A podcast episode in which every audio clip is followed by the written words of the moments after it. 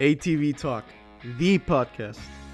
Sit down with your host, industry professional Leonard Duncan, as the men and women from the ATV world bring their behind-the-scenes stories to life. Every Tuesday at 5 p.m. Pacific Standard Time. And remember, dream big. It could be your story one day.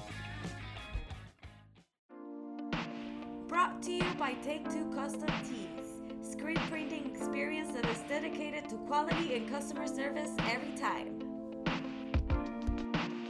Mike, how are you? Good. Good. Today's guest is Mike Coe, legendary three-wheeler, four-wheeler racer from days gone by. Mike, how did you get started in the three-wheeler industry?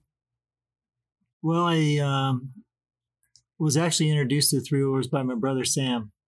He, like a lot of people, got into them recreationally at first, you know, back in the mid-70s, early to mid-70s, when people are just taking them out to the dunes. And then shortly thereafter, they did start racing them locally and in other parts of the state.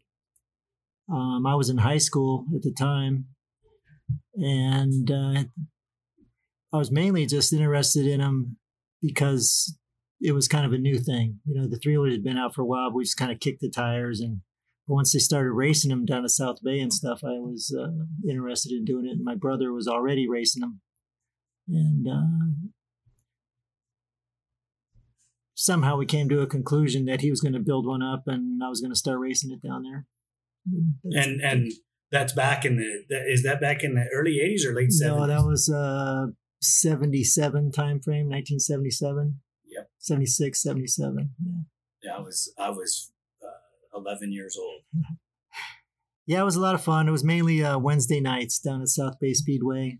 There were some other races that were, you know, pretty far away. Corona was having some races every now and then. They were racing Bakersfield. We were mainly just to South Bay Speedway, and there was occasionally there would be something at Carlsbad, but not very often back then. It was mainly motocross, and those old hardtail three-wheelers wouldn't do so well. But they did have a little oval set up there. We did pretty good on the speedway tracks because they were, you know, flat and smooth. That's where we lended itself to that old rigid three-wheeler. Yeah. Well, I kind of got off track and out of my normal thing here with introducing you and everything. Welcome to ATV Talk. I'm Leonard Duncan, your host, and we have Mike Coe. I've already said that, but let's roll into. You raced the rigid three-wheelers back in the 70s and probably into the start of the 80s when the 81 250R came out. Right. And you got tied in with Honda at some point in there. Yeah, in 81. I was racing locally, again, down at South Bay and was doing well, was winning a lot of races. And the sport was growing a lot. They'd had a big, what they called the Colossus at Corona Raceway, which I attended and did well at, and again winning my class. I actually raced a couple classes.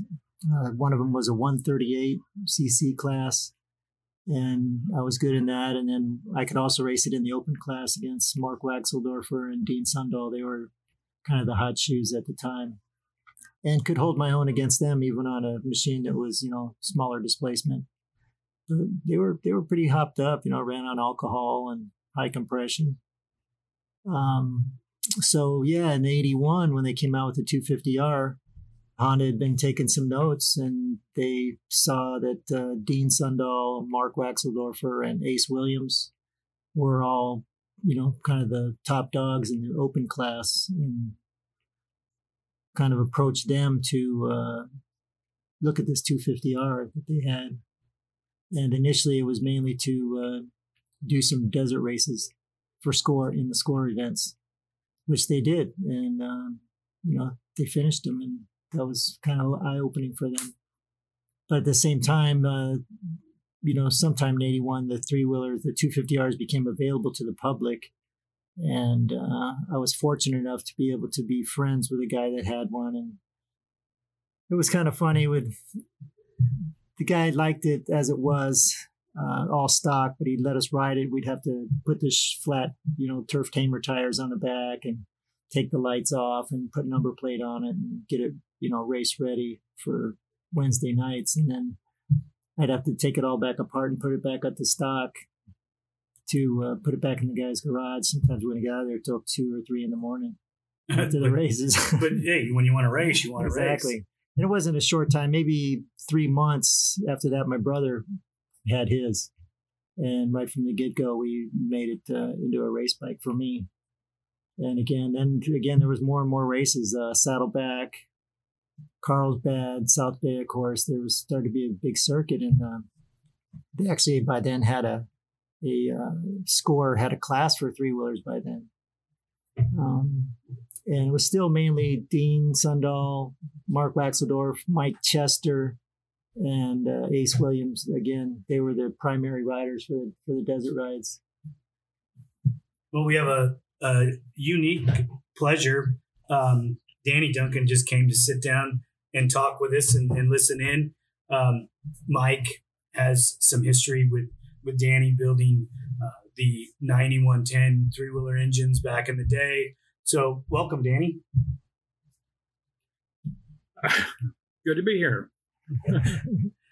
So, Mike, we interrupted your deal. What I'm getting from what you're telling me is that Sam, like I, decided that he was a far better mechanic than he was a rider, and relinquished the riding details because, you know, I found myself loving to ride and loving to test and not being as good of a racer as I was a mechanic. So I connected with gentlemen like Don Turk and Doug Eichner and let them do the racing, and I got to turn the wrenches. Well, Sam was a very good rider anyway.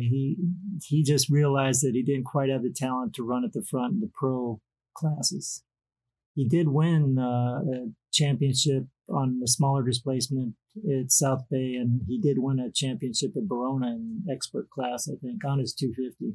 Oh, that's awesome. Yeah, because by then I was with Honda, and then he still had his three-wheeler, and he raced it a number of times, but I think by the 82, 83, he had pretty much just involved himself with the tuning aspect of it and building engines for others, kind of like you guys. Well, yeah, that's, you know. Yeah. You have to find your niche, and you have to find where you're the best of it at. And I know, as from watching many people and listening to stories that my dad has told, you can't, just because you love to ride doesn't mean that you're meant to. Well, that's true. I mean, he was a really good fabricator too. A lot of people don't realize that in those early days of three-wheeler racing, they raced a lot of classes that really didn't have production three-wheelers, like, 125cc two-stroke three-wheelers. And Honda hired my brother to fabricate a number of chassis back then, some for Tommy Gann and Stevie Wright, those smaller displacement classes. And throughout my career at Honda, he was heavily involved with fabricating one-off things. I think one of the last things he was involved with was when, in about middle of 84, when Honda sent over some water-cooled top ends for our air-cooled 84s.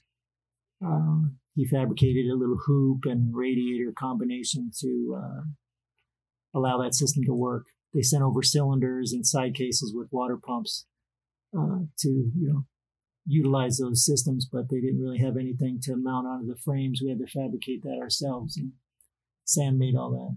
That doesn't sound really like Honda was ready for that. They were just trying to get you guys to be the initiators, I guess. Well, they could see that we were down on power some to the Kawasaki's that were water-cooled, and they shared the motocross top end, so they were definitely stronger than our air-cooled Hondas. A lot of people don't realize, too, that all those air-cooled Hondas were actually already outfitted to be water-cooled. The water pump drive boss was already in the case, and just had to have a bearing pressed in it. And then the side cases that Honda sent over with the water pumps cast into them, which is bolt on. It was a bolt together deal. So you bolt on the side cover in place of the standard one and bolt the cylinder on and the head. But we had to fabricate the radiator and the hoses to it. So that they could have started their own little monopoly market back in the 80s, if they would have pushed it a little differently. Well, I think they realized even at that point that the 85s are soon to be released, and they were already water cooled. So it was kind of just a stopgap measure kind of thing. Just to make it so you guys could get right. So we could have just a little bit of power, a little bit of added power until the 85s were available. Did you spend most of your time in the desert, or because I know Honda in that era had a huge desert push, mm-hmm. But there's some short course stuff that was done. Did you get involved in much of that? I know they raced back east a little. Not a lot, but there was some races. No, I was heavily involved in all the desert racing and short course. There were times where we'd be on the road, 6 weeks at a time, going to races, desert races, short course races, Mickey Thompson, the Nationals, in 85 when they started that circuit, and then, Baja Cross. There was at that time, there was races, all kinds of races to it. And we couldn't hit them all. In fact, Honda was, kind of sending different riders to different areas to try and get more races in, try and make it to them. Wow, I didn't realize that it was that diversified. Oh yeah, there was even most of the racers. Like I said, there were times that I couldn't make a national because there might be a race up in the Nevada desert that they wanted to attend. So they spread us out quite a bit back then. One of the things, I could never won a Mickey Thompson title simply because I never could go to all the races. And I think also in 84, they started doing those indoor tracks where they had the steel ramps on the concrete. Right. And Honda was already under some gun. They would never let us race on anything but dirt. So again, we never could hit all of the races. So if there was a GP that you wanted to do, if it had asphalt section, you weren't allowed to ride it? I don't know. Yeah, so yeah, they did spread us out quite a bit to try and get as much exposure as possible. And you rode with them from 81 to 87? No, or 86? My last year with Honda was the end of 85. I caught on with them at actually in 82. So 82, 4 years I was with them. I actually did ride for him in 81. Kind of I guess it was a little tryout race. I think it was either Mark Waxeldorfer or Tommy Gann busted their collarbone, and they were racing in the Houston Astrodome. They wanted me to fill in. So I took my brother's three-wheeler. I was still racing it at the time, and was told that Dean had to win. So I still hole shot the thing, but I let him get around me, and I just shadowed him for the whole race. And kind of looked at it like a tryout little thing, which I thought I did well, and it was. They. You think you could have won that race? Oh yeah, I could have won it. But again, the bigger picture, I guess, was to maybe get on the team. Right. Shortly after that race was the San Felipe 250, and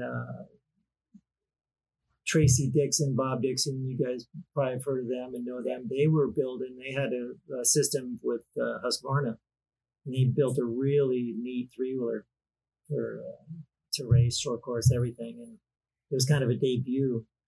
I hadn't heard anything from Honda since that time, and Tracy asked me to ride with him in the San Felipe 250, and that was after, in 81, I rode for Three Wheeling Magazine. They built up a 81, called it the Ghost. They entered the Baja 1000. It was Tracy Dixon, myself, and Harry McDermott, and we ended up getting third place. I actually put the thing into second place on my stint, was in the second place overall in the three-wheeler class. And then Harry, unfortunately, had a flat towards the end, front flat in his section.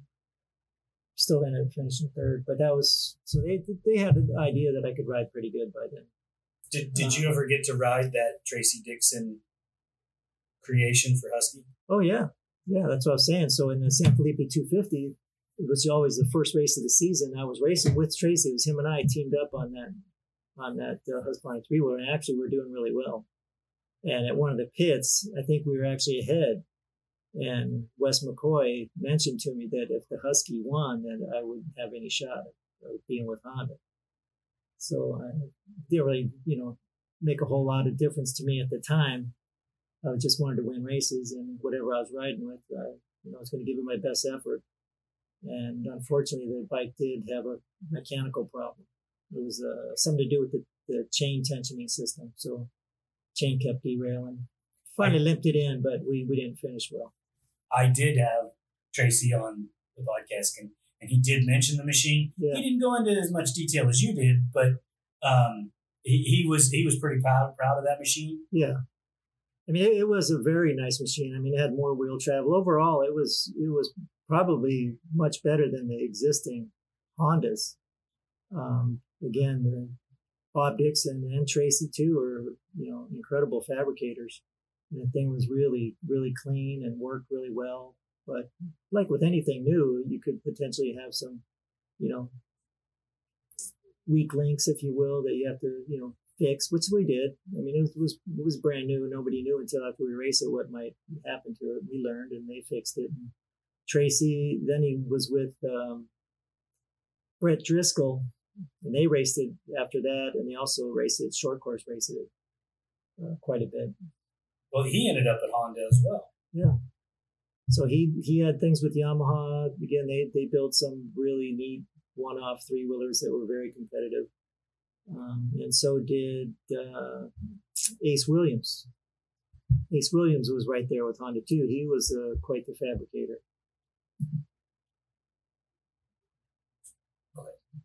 But you know, speaking of Ace, he actually, my first real sponsor was 3B Lightning, and that was Brock Glover and Billy Talley and Ace Williams. Bob, that was a three bred, or it was. Billy Talley, Bob Williams, and Brock Glover. That was the three Bs. They were my first sponsor when I was racing Sam's bike. So Honda did eventually bring Ace Williams on board to be the third or fourth Team Honda rider. He had built a number of Yamaha-powered three-wheelers, most notably a 175 Trimoto-powered three-wheeler with a chassis of his own design and a 250 cc powered one, and was really fast. In fact, he won a few races on it at South Bay, but when Honda brought him on board, they wanted him to build one that was Honda powered. So it's basically the same chassis design. It was, you know, same suspension components and things like that, but to use a Honda CR450 powertrain. So since his 250 Yamaha was available, I was going to race it at Riverside. That's when the whole push was to race at Riverside in 81. And, you know, everybody kind of knows the story, what happened to Ace on that 450. Right. And unfortunately, yeah, at that same time, they locked up all of his stuff, so I wasn't able to ride the Yamaha at Riverside. I was entered, but didn't have access to the machine, so I didn't race, even though I felt it probably would have won. It was a lot faster and a lot better. It was just, you know, kind of like the Husqvarna. It was ahead of the Honda already with the suspension. What they were doing is they were taking what Honda had developed and learning. Oh yeah, and making it better. Leapfrogging. Mm-hmm. Yep. Yeah. Again, Ace was quite a fabricator, and the Yamaha was good. In fact, even beyond that, then Marty Hart started racing that Yamaha. By then, I was with Honda. And the following year, in 82, by then Honda moved from the 450 to a 480. And it was deemed that we would put a 480 engine into a 250R chassis, which my brother did. He did all the fabrication on that, did a real nice job. And by then they had some improved suspension components, longer aluminum swing arms. We had some pre-production 1983 front suspension, so... in 82, I raced a 480 powered three-wheeler at Riverside and won the open class on that. I think it was a rocket. Oh, man. Yeah, it was radared at 96 or 98 miles an hour down Thompson Bridge on that thing. So, do I sense that maybe you were a little on the crazy side when you were younger? No, didn't think I was crazy. But like a lot of, you know, young people can tell you, I mean, you don't have as much fear, you know. I mean, I had my share of crashes and stuff, and never really got too banged up, you know, bruises and scrapes. But you know, that 480 at Riverside would really work. I mean, really had to have big tracks for open class machines to really shine back then. And Riverside was a good, big, wide open track. Do you think that the three-wheeler got a bad rap, or do you think that it's just the skill of the rider that needs to upgrade to ride model? Well, I'm certainly had a bad rap, and they definitely have a unique handling characteristics. But there was a lot of people. I mean, Honda and Kawasaki, Yamaha sold a lot of three-wheelers. But what a lot of people don't realize is that the CPSC, which is the Consumer Product Safety Commission, was about to get axed from the government. It was a government body. And Reagan said, you guys really aren't doing much, so why should we fund your thing? And I don't know how they landed on the three. I think they landed on it simply because of the numbers being sold. And there were clearly a spike in injuries and fatalities, and a lot of little kids were starting to get hurt on them. But I think a lot of that stemmed from, lack of supervision. Alcohol certainly had impact on it. The dunes were starting to really get filled up, and, I had 6-pack racks and people were drinking. And helmets weren't a big thing back then. Exactly. So, there was, along with the sales of three-wheelers, there was a rise in injuries and fatalities. So the CPSC, to save himself, decided to jump on the three-wheeler thing and try and save us from ourselves, Yeah, that they tried to do that. I think they hurt the watercraft industry as well. And they might be going after the UTV industry. Well, they already have. They've already been after the UTVs, no doubt. That's what kept Yamaha from releasing their YXZ for the longest time, because of lawsuits they had with the Rhino. So, they're still after it. So as you went through your career with Honda and obviously raced multiple different things, did you get the nod to be rider of record at any of the score stuff? Sure. In 1984, I was a rider of record. That was really the only year that I was. Like I said, they had us so spread out that we might not be able to hit all the score races. I mean, that was a big thing for Honda. In 84, I believe I did go to all. There was the high desert races in Nevada. There was the Frontier 500. That was a big exposure. I raced and won that 3 years in a row with Mark Waxeldorfer and Marty Hart. The 82, 83, 84, that was a much more brutal race than any Baja race. I mean, the Nevada desert is really, really rough and slow, a lot of silt. And it took us longer to do that 500 miles, the Frontier 500, than a Baja 1000. Wow. So the speeds really weren't as high. Do you get to, I know we've all gotten a little older. Do you still ride much at all? Yeah. Rode my motorcycle over here. Well, I mean, off-road. I still have a Banshee. I hadn't been doing a lot. I've got a couple Honda trail bikes still that I tinkered with. So they came out, I think, in 2003. And those CRF 150s and 230s were kind of an evolution of the XR 200 or ATC 200. And they're very mild, but Honda did include a number of updates that were kind of developed with the ATC 200X, with bearing supported cams and extra clutch plate, and, popped them up a little bit from the factory. And I tinkered with those for a number of years, and I still have both of those. I had my son and I were riding, so I had those little dirt bikes and had some ATCs. I mean, for years I had stuff. I stayed away from it for a few years until my daughter, she's 31 now. I've got 3 grandsons with her. And once she was about 3 or 4, then we started back into it, and I got some bikes. Yeah, I never really stayed away from any off-road stuff for very long. Wow. We had talked a while back, and you were telling me about your experience after Honda. Elaborate on that for us. Well, in 1985, there was a big, big issue at Honda. Well, maybe not to some. Most people don't realize a lot of internal things that were going on. Like cars, they kind of come out with the next year's model around, September, October timeframe. And same with the three-wheeler. So in the late part of 84, they introduced the 85 Honda ATC 250R, which was water cooled and We developed a little short course gas tanks for those who wouldn't have to modify the steel ones. And one of my biggest sponsors at the time was DG Performance.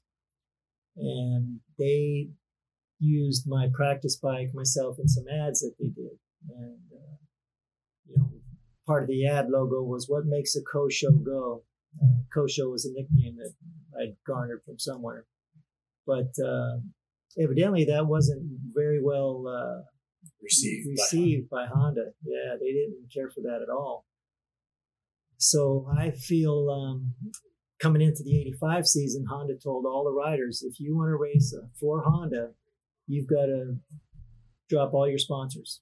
And I was with Oakley, CD Boots, DG, Tsubaki Chains. I had a lot of outside sponsors that helped me significantly through the years. And by that point, the ATC racing was pretty popular. And, you know, there was some noticeable income that they were not only offering up their product, but also, you know, some cash for win ads and just general, you know, advertisement purposes. So there was it was very difficult at that time to go to your sponsor and say, hey, for me to ride this Honda three-wheeler, I can't run anything but Honda-approved products. Others maybe didn't have as many sponsors that I did. But anyway, that was the bottom line. If you to sign the Honda contract, you couldn't have any outside sponsors. Another part of that grief was that my contract with DG Performance ran through either March or April of the 85 season. So DG actually threatened to sue Honda if they forced me out of my contract. So I was actually able to use DG Performance pipes and cylinder, you know, portings and stuff like that through the first part of 85. But after that March or April, then I had to start running all Paul Turner top ends and pipes and stuff like that. So there was a lot of animosity, maybe not for other team riders, but for me, there was a lot of friction. I just wanted to, you know, do whatever I could to be the most prepared and have the best chance of winning races. So it was, by that point, it was always was actually, you want to do the best you can and win. Right. But there was a significant drop off on my account when I started running the Paul Turner top ends. I mean, noticeably less power. So that was another unfortunate event that I had to deal with as the 85 season went on. How did you fare that year? Well, it depends. I mean, I was still winning a lot of races. I think most of the focus was on the AMA got involved with the three-wheeler racing, tried to take it over from Doug Richards. I think it was kind of a joint effort. They did have a 12-race series. So depending on what you did in the end of the 85 season, I think Marty Hart was granted the winner, but they only counted 8 of the 12 races. Marty had some DNFs and some issues. And I honestly think now, looking back, you know, 30 plus years, that they knew going in, not only that we had the sponsors, but by the end of 85, they were only going to have 2 riders on the team. So they needed to really have the champion, and they did some really kind of funny things during the season to, in my opinion, again, to make sure that Marty ended up being the champ in 85. So they could say, yeah, we didn't fire the champ, you know. So if you still take all the points, the overall points, if you counted all 12 races, I would have been the number one, but they only counted 8 of 12. I mean, what sanctioning body takes off 1/3 of the races? That's because Marty had some DNFs, a couple of races he didn't qualify for. Another race he should have been disqualified from. But again, the AMA was in Honda's pocket, namely Wes McCoy's pocket. And he basically told him, look, you know, if you don't alter some of the stuff, you'll never get another race type of thing. So again, there was during the 85 season, there was a lot of political strings being pulled that I didn't really care for. It was unfortunate, like I said, a lot of the fun went out of the racing because of all the politics going on. I mean, Honda did have a huge investment in it, and they wanted to capitalize on it. But then, you know, the whole thing with the CPSC, it was just a lot of stress and stuff like that, I think, on both sides. But I ended up anyway. I mean, they still, Honda paid me at the end of the season the championship money. I had a contract with them, so they still paid me, you know, what I would have earned if I would have so-called won the championship. So, you know, it was okay by then. I mean, it was a job, like a lot of people. The income was significant, and you know, really the podium finishers was where all the money was at. And again, if you don't have these outside sponsors feeding you stuff too, then got a little. Did it in '86? Did you stay racing in the States? Well, yeah. When I realized that, you know, again, I could talk you blue in the face about some of the stuff that happened during the races that were really, really bad for myself. Won't get into that because I just, you know, I was still having fun racing, but at certain points towards the end of the Nationals, there was some really bad things that went down. So once I knew that that was over, my very, very last race was the 1985 Baja 1000.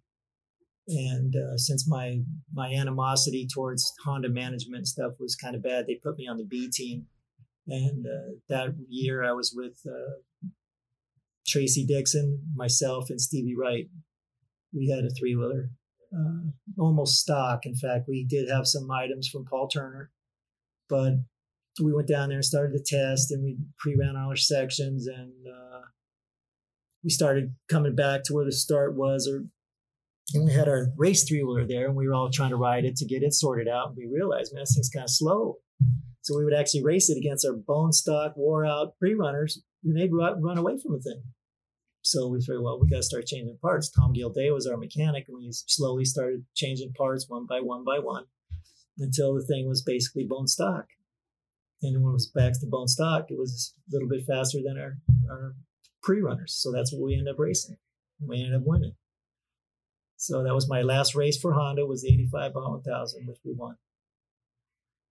Nice. And it went into 86. You know, we had our falling out, which was, again, I was really, really kind of, you know, on edge. But in 86, I could see the writing was on the wall that four-wheel ATVs was where it was going to be at. So I immediately, with DG Performance help, he had some contact with the guy at Suzuki, and I had a bike and unlimited parts deal, and in a per diem, and also like a win, you know, again, podium finishing win money through Suzuki, which at the time was very lucrative. And I won a lot of races on that Suzuki. It was an 86 LT 250. But again, the first year LTs kind of had an antiquated engine, if you remember, kind yes. of a funky enduro engine. So once again, Mark Dooley said, look, I don't want to spend any time for a year messing with that old engine. Have your brother go and buy an RM 250 and have your brother put the RM engine in the quad chassis, which I did. And amazingly enough, the 86 RM 250 engine was almost a bolt in. All the motor mount locations lined up perfect. The chain lined up. You only had to make like a little aluminum spacer to put beside the swing arm, and even the swing arm pivot bolt all lined up. So, you know, like a lot of manufacturers, they utilize a lot of engineering to make things simpler. And the only real modification you had to make is because the early Suzukis, the first quad racers, had a side mount exhaust and a single down tube, whereas the RMM had a center exhaust. So my brother cut the down tube and welded in a hoop so that, you know, exhaust could come out the middle, and then Mark built a hand-built pipe for it. Even stock, the thing was a rocket. You know, yeah. By then they had a lot of suspension things available, and Bob Briggs helped me with suspension, and Steve Graydon helped me with aluminum components, and I was competitive right from the start and won a lot of races on that ATV. And then shortly after that, well, even for the 86 season, my mechanic, Chuck Miller, kind of lost his job at Honda too after the three-wheeler thing folded. They only had, they were going after the quad. So he got hired by Suzuki to be a mechanic for Rodney Gentry. Well, and that was going to be in 87. So towards the end of 86, the word was out, and I had some discussion with Suzuki. They were building a team as well. that in 87 they were going to go after the Nationals, which they did. But shortly after that, I was contacted by Yamaha as well, that they wanted to introduce their Banshee in 1987. With my negotiations with Suzuki, they didn't want to do any off-road. And Yamaha wanted to introduce theirs, be able to come out in 1987 with some credentials. So they approached myself and Dean Sundahl and some other experienced Brett Driscoll and Craig Corda to, you know, race this Banshee at the 86 Baja 1000. And with that, kind of some choices, I decided to go with the Yamaha deal. And they promised to sponsor me as well for 2 years, straight 2 years on all the other races, desert races and short course races. On Banshee. So I opted to go with Yamaha at that time. And I'm glad I did. And I think I mentioned to you before, because Suzuki spent a lot of effort and money. They had box fans. I mean, they threw significant stuff, but at the end of the 87 year, they were done completely. I mean, they dropped it all. I think they had Gary Denton, Rodney Gentry, Jeff Watts, and maybe another rider that I don't recall. And they had their own box fan. It was a full factory effort, and there was no expense spared. They really went after it. And I think Rodney Gentry ended up winning the title again. So he won it for Honda in 86 and then again for Suzuki in 87. Right. And I think he retired after Suzuki decided to fold up. He came back in the 90s and rode Privateer. Okay. Like everybody by then. Yeah, right. Yeah. So yeah, through Yamaha, I was had a really good deal, but they kind of got shortchanged a little bit by Mickey Thompson. In '87, when they had the Mickey Thompson series, they were going to have two quad classes. They were going to have a 250cc and an open cc quad class, and the same thing at the '87 opener was in Anaheim Stadium. They had a 250 race, and then I won the inaugural open class race on my Banshee. But for whatever reason, the management, they decided that they were only going to have one ATV class, and they were going to drop the open class. Evidently, they didn't have enough entries, or it never was really as popular as the 250s. Right. But Yamaha didn't have a 250 four-wheeler. So again, my brother kind of came to my rescue. So again, they gave me three-wheelers. First, it was just YZ engines. We started putting YZ-powered, YZ250 engines in the Banshee frames. And, they were pretty competitive. In fact, I think Don Turk won a Mickey Thompson championship on his Yamaha, if I'm not mistaken. I don't remember, but I think it might have been 88. 88, yeah. Would have been, yeah. And but my brother did his chassis, too. So he built two chassis that accepted YZ250s. For longer, faster races, it was with the sponsor type of thing. You want to develop the thing to have as much power as you can, but you also want, on the marketing end, you want to be able to say, hey, this is our rider. He uses these components, but there was no 250 Banshee. So it's kind of a place where they, in my mind, was never quite as competitive as I thought it could have been. Simply because they couldn't get any tuners really that interested to spend enough time to make it, it's something that you can't market to the general public. Exactly. So then they pushed, my brother built this, I don't know if you remember, he built a blaster. They wanted, and everything came from Yamaha. It was they directed my career, what they wanted to kind of have, notarized or publicized at the time they wanted to push. So then it was a modified blaster to race at Mickey Thompson's. How did that go? Again, it was okay. We had to lengthen it. And my brother, again, Fabry, he did so much work to lengthen the chassis and to widen it and use Banshee, suspension components. And Curtis Sparks was I was fortunate enough that he, took some time to try and make that air-cooled little 250 cc. And, but again, it really wasn't as competitive as I'd hoped, but still was going racing, just having good finishes, finishing, top five on the thing, having fun as well. Still had a lot of sponsors, and Yamaha was footing the bill. So it was okay. It was okay. Not paying out of your pocket had to make it better. Yeah, absolutely. So, I was still racing my Banshee in the open races and was winning at the Nationals on the thing. I was still being successful in open class races. But at the beginning of the 88 season, Suzuki had already folded, so that was a big surprise. But not much longer that Yamaha, at least professionally, came to me and said, this is going to be it at the end of the season.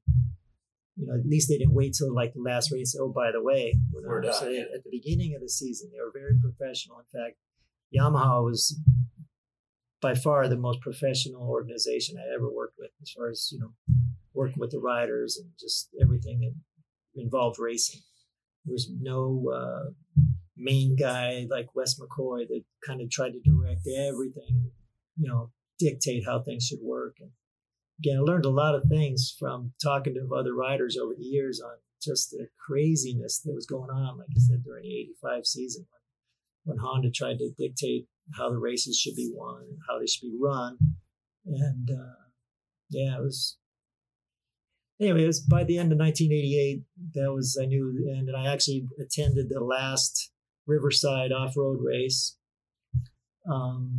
Had a little bit of bad luck there and had a mechanical failure. Actually, my Nerf bar broke. We had some Nerf bars made that actually incorporated the foot pegs were part of the Nerf bar. Right. And they were made from aluminum. And I was doing well at the time, but the foot peg broke off.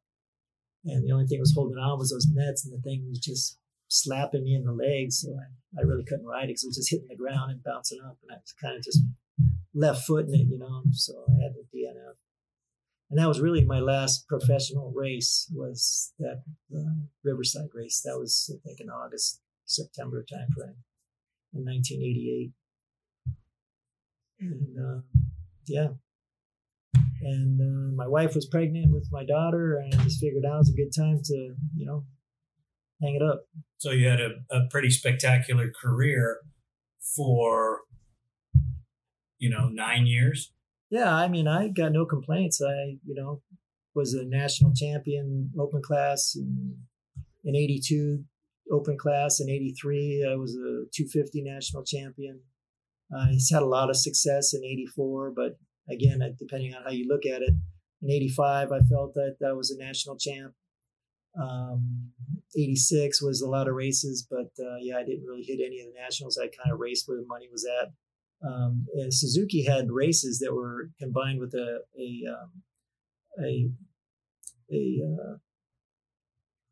sanctioning body called the CMC, and they had what they called the California. Oh shoot, I can't remember it now. It was they had like this warm up series of races in California for the nationals to open up, and they're really popular. And the Suzuki would pay quad racers to come out and have a single moto race in between the motos of the motocross. So they do their standard 2 moto format, and we come out in between. And our win money was actually higher than if they're paying the motocross guys to run 2 motos to race quad racers for one. Golden State Series, that's what they called it. Yeah, it was really popular. And I would hit those races and anywhere that Suzuki would offer contingency. In fact, at one race that I won, it was in Adelanto. The Suzuki engineers were there. It was on 86. And I had that RM 250 engine in my bike. And I spanked, Gary Denton and some of those other guys that had the standard ones. And these engineers came over and looked at the thing really hard, taking pictures and asking if my brother was an engineer or whatnot. It was amazing how much they copied it, because in 87, the 87 quad racer was identical to the one that they had the RM engines and right. with a counterbalancer. They made it a little better, but painted it blue, and, because they had a blue engine. Yeah, the 87 Suzuki. So I feel I was fairly instrumental in kind of leading the development for that. So that was good. And that, like I said, that was a really good handling quad. I liked it a lot. And again, if it wasn't for Yamaha to approach me about introducing the Banshee, I might have went with them for a season. I think I could have probably made the team as well.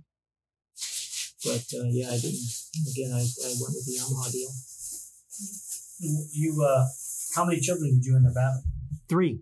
3 kids? 3 kids. Yeah, I've got 2 daughters and a son. The oldest one's Mandy, and the middle one is Abby, and my youngest is a son. His name's Reuben. And my oldest daughter's got 3 kids of her own. So got some grandkids. Here. Yeah, I got six. His oldest daughter has three boys too. Yeah. So. Yeah, Juliana, and she's got three boys. One's 11, 7, and newborn.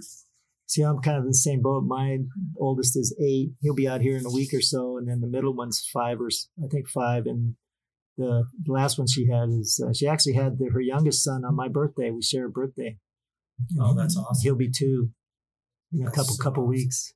That's good. Yeah, that is pretty cool. Yeah, my son has 3. He's got a daughter that's 7, and he's got a 2-year-old. Well, it'll be 2 in November, and then his wife is going to give birth at the end of this month to their 3rd. Yeah, so that was almost all my career. In 1985, they had a national that I won in Colorado Springs. It was an outdoor on a natural terrain track, and I had a really good battle with Jimmy White there. Ended up passing him on the last lap for the win. It was the second to the last race of the season, but I'd known about and always admired that Pikes Peak hill climb race. Right. It's actually the second oldest race in America behind the Indy 500. And they actually call the thing Unser Mountain because all the Unser family dominated that event for years and years and years. In fact, one of the Unsers, I think it was Bobby Unser, was there, or Bobby Unser's son. He was at the same event that I went to in 93. But when I approached him in 85, after I won that title, they weren't allowing any motorcycles or ATVs to race the hill because a few years earlier, there was a fatality in the motorcycle races.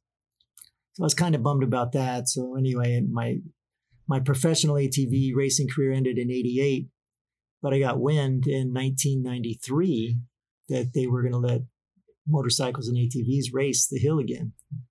And it was kind of on my bucket list to do. So, I was very fortunate that I contacted all my sponsors and they all were willing to help me out. And this was, 5 years retired. This kind of leads into you guys a little bit. But Yamaha gave me a Banshee, went up there and picked it up in the crate. And my brother did a lot of fabrication on a fancy sprint car style front end that would keep me from spinning out because it turned really sharp. Right. And that was my real concern. Never been there to the hill. And so we did a lot of development and went there in 93 and ended up winning it. So that was good. In fact, I think the current ATV champ at the time was Mark Earhart. And I think he rode for Duncan Racing. Yes, he did. So I think Mark ended up 3rd in that race. Yeah, second or third, yeah. So then I could, after I raced that, I was able to give it up. My racing that part of it. I never got to go to Pikes Peak. Yeah. I was involved in the building of the chassis and prepping the machines to go, but I never got to be the guy that was there. When we had our success there, Lauren, my brother, took the machine, took Mark, and controlled the whole, ran the whole show. And after that, I don't think Lauren ever had the ability because he got married in 93 and then started having kids and it changed his ability to travel. And I was traveling a lot for, at that point in time, because I started traveling in 1990 with Duncan Racing. So that's kind of where my race mechanicing started. Yeah, that was probably my most gratifying win was that one in 93. I always had butterflies on the starting line of any race, but I can remember at that Pikes Peak race, man, they felt like vultures in my gut, butterflies the size of vultures. From the way it's been described to me is you get a bottom practice, you get a top practice, so you don't get a chance to put it all together, and you only get one. Well, I had a rental car, man, and I went up and down that hill with my 8mm camera on the dash. Because like you said, you don't get that much time. So I just watched it over and over. So I'd have a better idea. So it's just kind of more of a mental thing, even though, like I said, as far as the practices went. Well, and looking at some of those sweepers, if you miss the corner, it's a long way down. Well, a guy did go off even in 93 when I was there.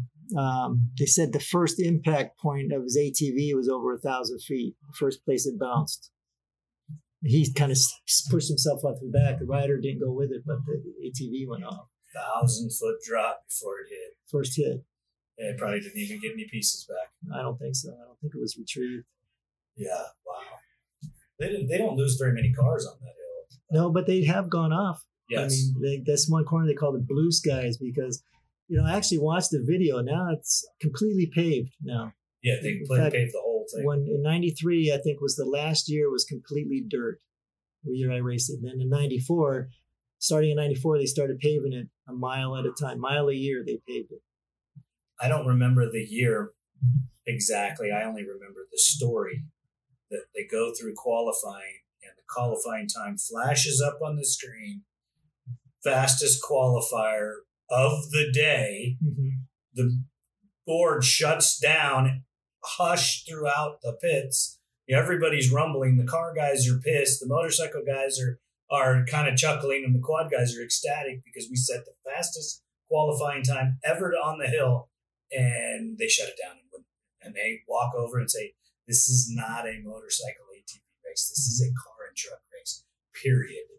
You know, you are first qualifier for the ATV division. Period. There will be no time posted."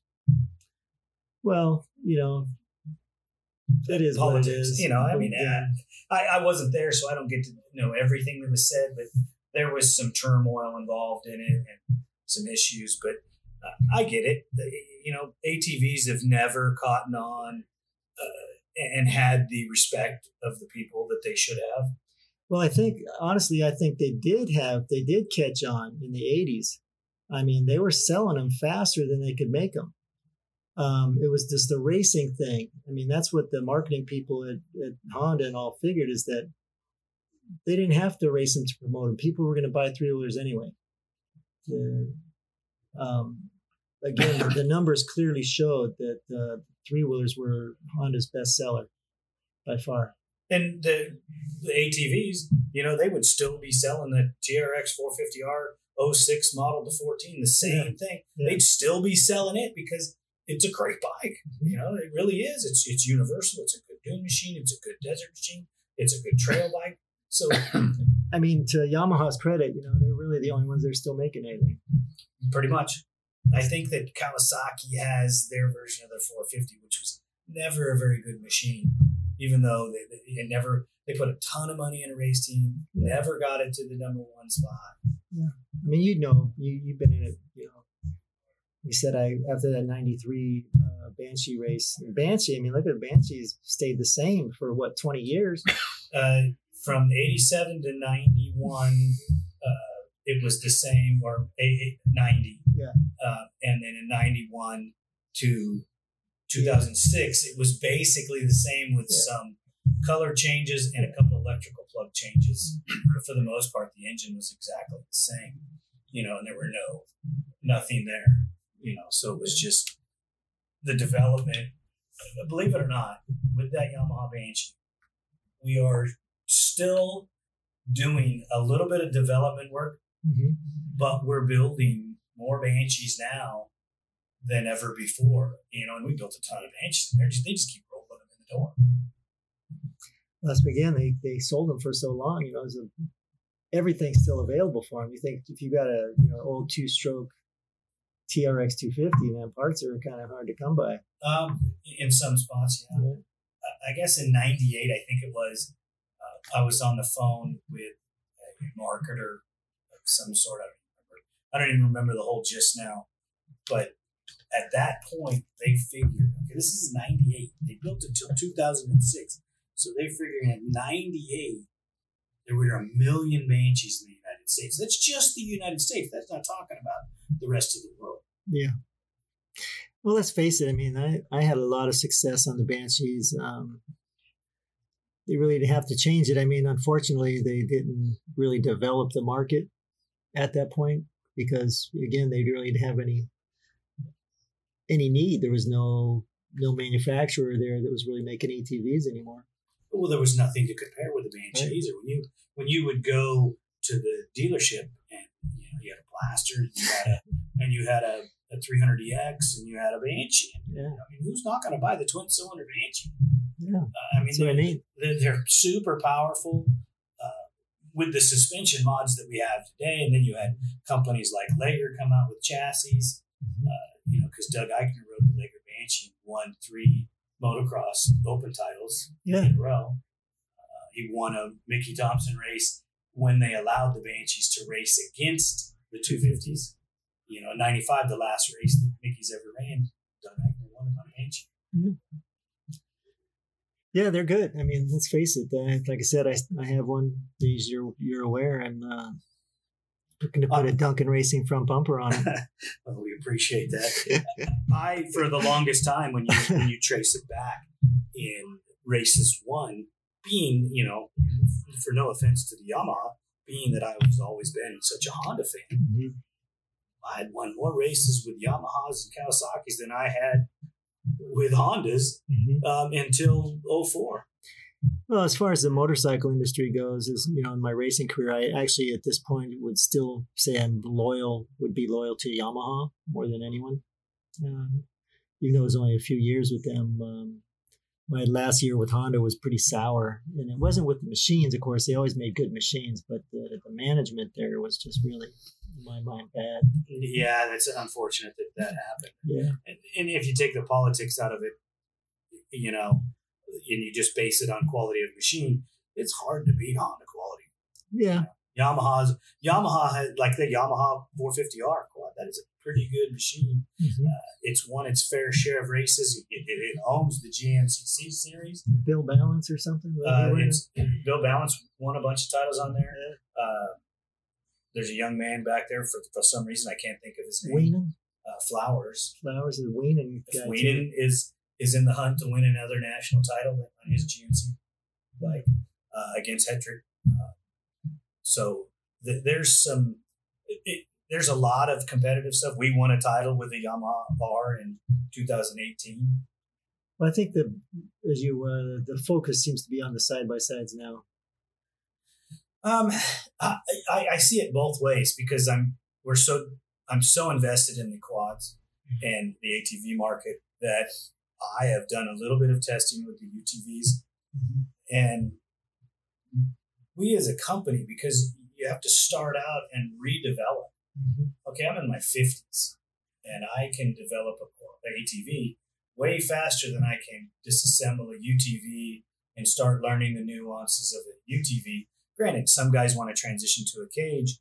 I'm still not ready to transition to the cage. Neither am I. And I get it, you know, I mean, not to bring up Doug Eichner again, but I had a conversation with him about it, and he is still got the desire to race, and the fire burns inside. And he says, when I get out of the car, my fire's still, I'm still on fire, whether I win the race or not. I didn't quench my thirst for competitiveness because of being in the cage. Well, I'm just saying, you go to any dealership now, and it's all about the side by sides. Yes, they're not really. Other than Yamaha, again, there's really no ATVs, sport ATVs available. Right, and I'm sure the number of sales show that, you know, they probably don't sell many. Not as many, you know. That's why Honda isn't making a new one. Well, with the economy changes and then COVID, and then they released a couple machines for in front of their supposed ATV. They built a jet, you know, so they're building airplanes. These are all things that you hear through the mill. Yeah, you know, when you talk on the phone as much as I do, and you talk to a diverse group of people that have been around to all the different places and may have worked at Honda or Suzuki or Yamaha, you get an earful every once in a while of things that you didn't know, and then you're allowed to, you know, I know somebody that's ridden the Honda quad that developed, ready to go, and for some reason they won't release it. It's probably not outdated yet, because Yamaha's technology hasn't changed in it. I wouldn't change it if I was them. Why? Nobody's beating your technology. Well, that's why the Yamaha and Banshee stayed the same for so long. No need. Why overdevelop it? Yeah, I mean, make money on it. Just keep selling it the way it is. Exactly. I mean, our electronics on our Yamaha stayed the same, which is great for the aftermarkets.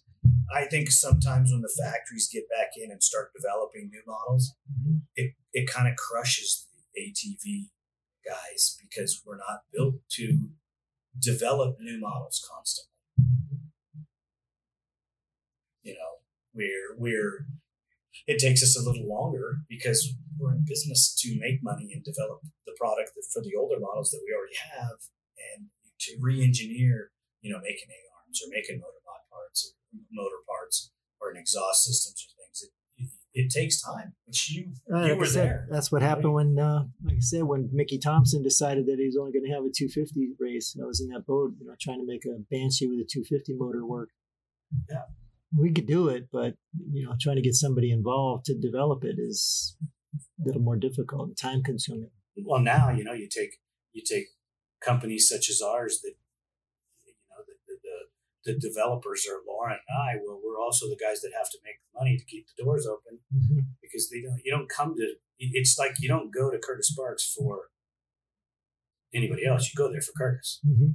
You know, you don't go to Duncan Racing for anybody but a Duncan. It's just the way the companies have evolved. You know, Baldwin Motorsports. You go there for Mark Baldwin. You don't go there for anybody else. So it's developed where it's developed. I've had a ton of fun doing it. Yeah, I always had fun. That was one thing. I mean, politics aside, in '85, the good times far outweighed the bad. But again, that there were some really bad things that happened along the way there in '85 that shouldn't have went that way, unfortunately. Yeah, unfortunately, it is unfortunate. But on a lighter note, yeah, you were riding a Suzuki, mm-hmm. and you were at Carlsbad, and we got to race the same TT track at Carlsbad at the same time. I obviously wasn't in the pro class. Oh, you were there? I was there racing when you were racing a quad there. And I believe that it was 86. It was 86. Because the three-wheelers were there with the four-wheelers, and I got to run in like the amateur class.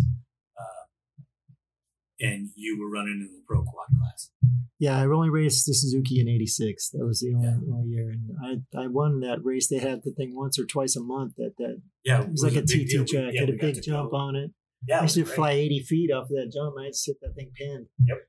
And, I mean, I liked that racetrack. And that Suzuki I had worked really good, turned good, suspension was good. Well, we would get to see the real guys, you know. I mean, this is back when I was just a teenager. You know, I know Dean Sundahl raced up there too. They had a lot of talent went to there. Yeah, a couple of the Kawasaki guys would come out every once in a while. I didn't know the Kawasaki guys. For some reason, in our little niche, they weren't as famous as you because probably because of your Honda time and Marty and Dean. Wax was more of a desert guy. You know, we didn't do a whole lot of short course stuff with his name being in the highlights, but I'm sure he was pretty fast in his day. You know, Marty Tripes promoted an off-road race in El Cajon Speedway, a Mickey Thompson style thing. They had a number of them there. Yeah. I got to race it on a 200X. Yeah, I raced there too on my Suzuki. Fortunately, it was an 86. They had a 4 or 5 race series, and I won 4 of the 5 races. Oh, that's awesome. My Suzuki. I went to the hospital.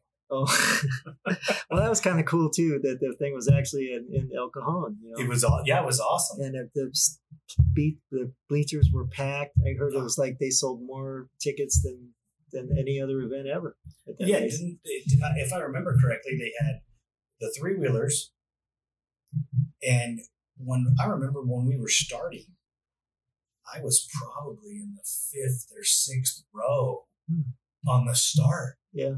You know, and it was crazy the amount of people that were there. Because I was riding an 85 200X for one race, and then I was riding an 83, 84 250R at one of the other races because my sponsor was my dad. Yeah, he only let me ride what was available at the time. But that was a pretty good course. I mean, you know, Marty Tripes is a clear off-road legend. Oh, and, yes, and he really did well on making that track competitive. Like you said, he kind of started back, but it was a two-moto deal. You had to race twice, so I think they inverted the start. So depending if you were in the back on one moto, you'd be in the front on the second, or if you were in the middle, you were in the middle of both. Oh, was pretty good. All I can remember is I got a check in the mail, and I couldn't believe it. Yeah, it was for like nothing, but you know, I got a check. You know, well, I know I won four. This was a five racer. I don't remember how many, but I remember I won all but one of them, and the payback was good. And my main sponsor there was a bicycle shop that used to be right there on 2nd Street. The owner of that shop, so I used to race bicycles too when I was younger. And so we had it. Inkies or? No, it was Bike Shop 2, they called it. It was on 2nd Street, just north of Broadway. Yeah, we've been there. We were there as I was a kid. Right. Yeah. So he sold more high-end bikes, and I knew how to lace wheels and fixed bikes really well and built custom bikes where he had a lot of younger clientele and older clientele. And he was a really nice guy. His name was John Payton, and he paid me probably better than he should have for what I was doing. And also, you know, let me take whatever time off that I needed to go racing. So that worked out well for me because, again, 86 was still fairly lucrative Suzuki. And again, I only raced in California. I didn't chase the Nationals because I wasn't getting the salary anymore, but the Suzuki win money was good at the, like I said, the Golden State Series and the Mickey Thompson races and the Carlsbad deal. So I still did pretty well on the Suzuki. And yeah, it was, again, it was just a lot of good times. I know we're almost out of time. I know that you're a busy guy. How did you meet my dad? It's a good question. Your dad was clearly one of the peers of engine tuners back in the four-stroke ATC 90s. I think it was Danny's Machine Works. Yes, it was. Was the guy to go to if you wanted to make your three-wheeler run. And they were all, again, I think ATC 90s. He was probably on the US 90s. He was top guy.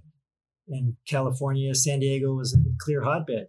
Right. And some way, I'm sure he met my brother. And I can remember actually coming to this residence a number of times. Your dad, I think, had his shop out here in the back. That's where it all began, is right out there in the garage. And he was kind of teaching everybody, everybody was learning from your dad on how to make the things run.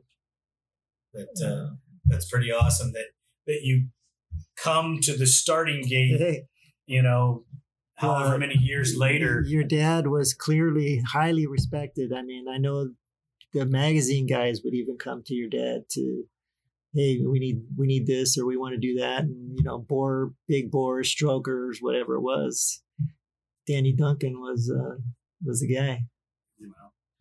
Well, just saying on that, you mentioned Marty Tripes. And I was friends with his dad, and when Marty was about 11 or 12, his dad come to the shop, and he had a pair of broken foot pegs, and he says, fix them so he won't break them. Yeah.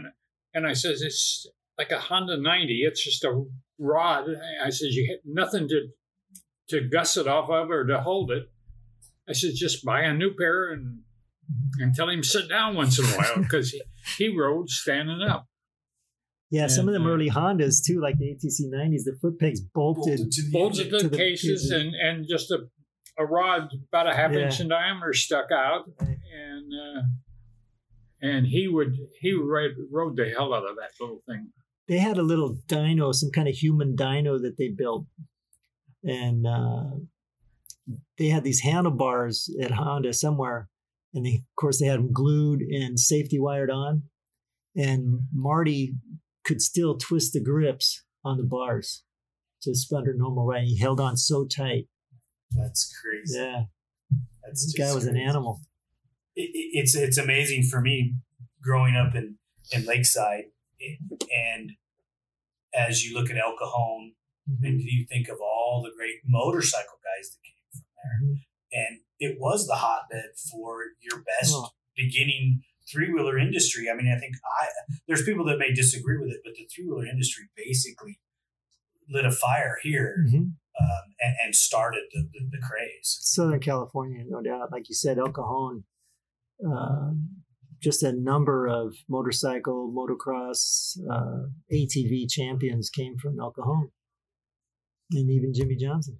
Yeah. I mean, that being said, we used to work in Santee and had our shop there for 30 years, and he used to work for Major Performance. Yeah, he was washing parts. And well, my brother's shop was right next door to Kenny, right across the place. So you remember that? Yeah. And he was just a kid, just a punk kid. Yeah. Wasn't even, didn't even drive anything. He wasn't even a racer. Mm-hmm. I always want to reach out to him and find out if he ever got his 250R. Mm-hmm. Because that was he always wanted a 3-bar. I don't know if he ever got it. I mean, well, I'm sure he could now. I mean, yeah, he has enough money now. He could probably get any except your brother's. Yeah, I think that one's a little expensive. and Lauren's wife is not letting go of that. Like, it's still in pristine condition. Oh, I'm sure it is. It's been stored for 30 years.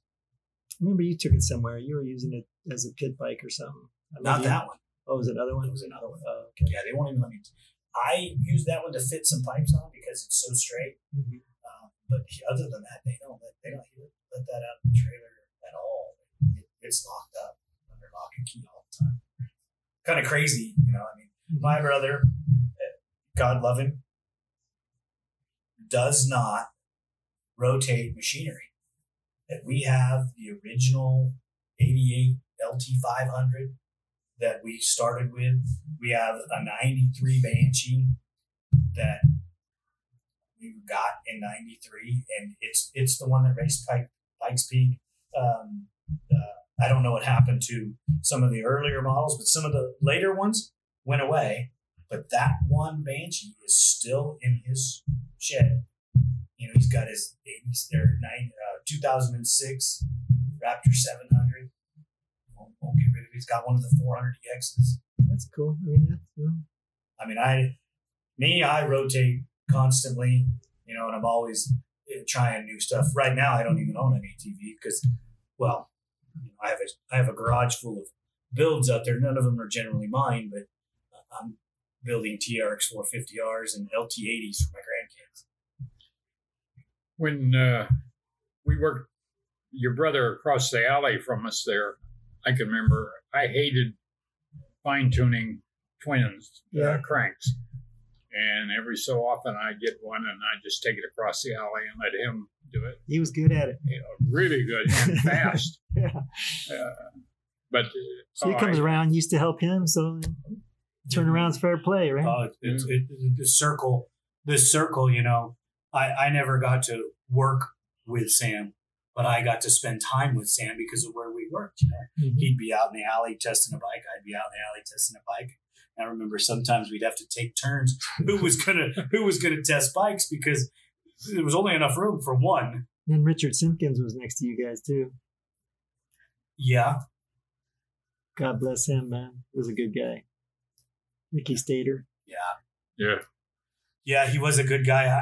I didn't get to meet Rich until his later portion of his life because he had his shop at his house in Santee. But when he moved in next to us, I got to spend some time with him.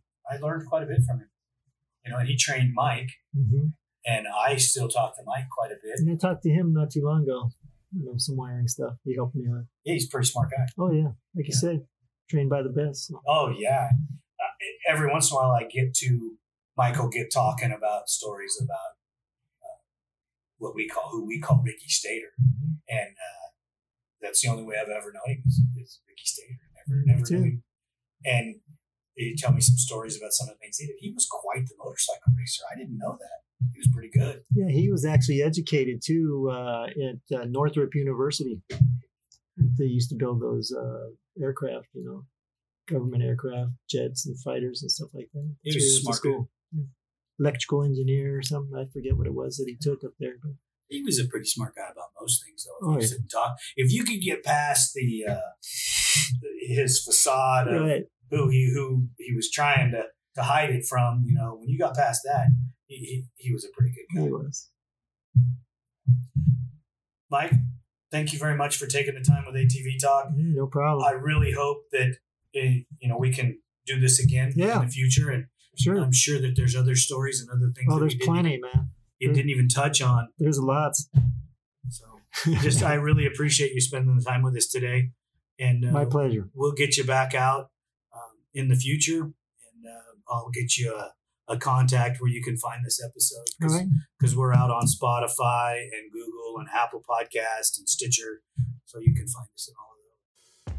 The team here at ATV Talk would love your feedback. Please email us at hello@atvtalkpodcast.com. Duncan Technologies International. More than 33 years in the industries building racing programs and ATVs around the world. We build winners. Thank you for listening. We hope you enjoyed the episode. If you did, don't forget to rate us on all available platforms and share us with your loved ones. Follow us on Instagram and Facebook for more ATV Talk news. See you next time.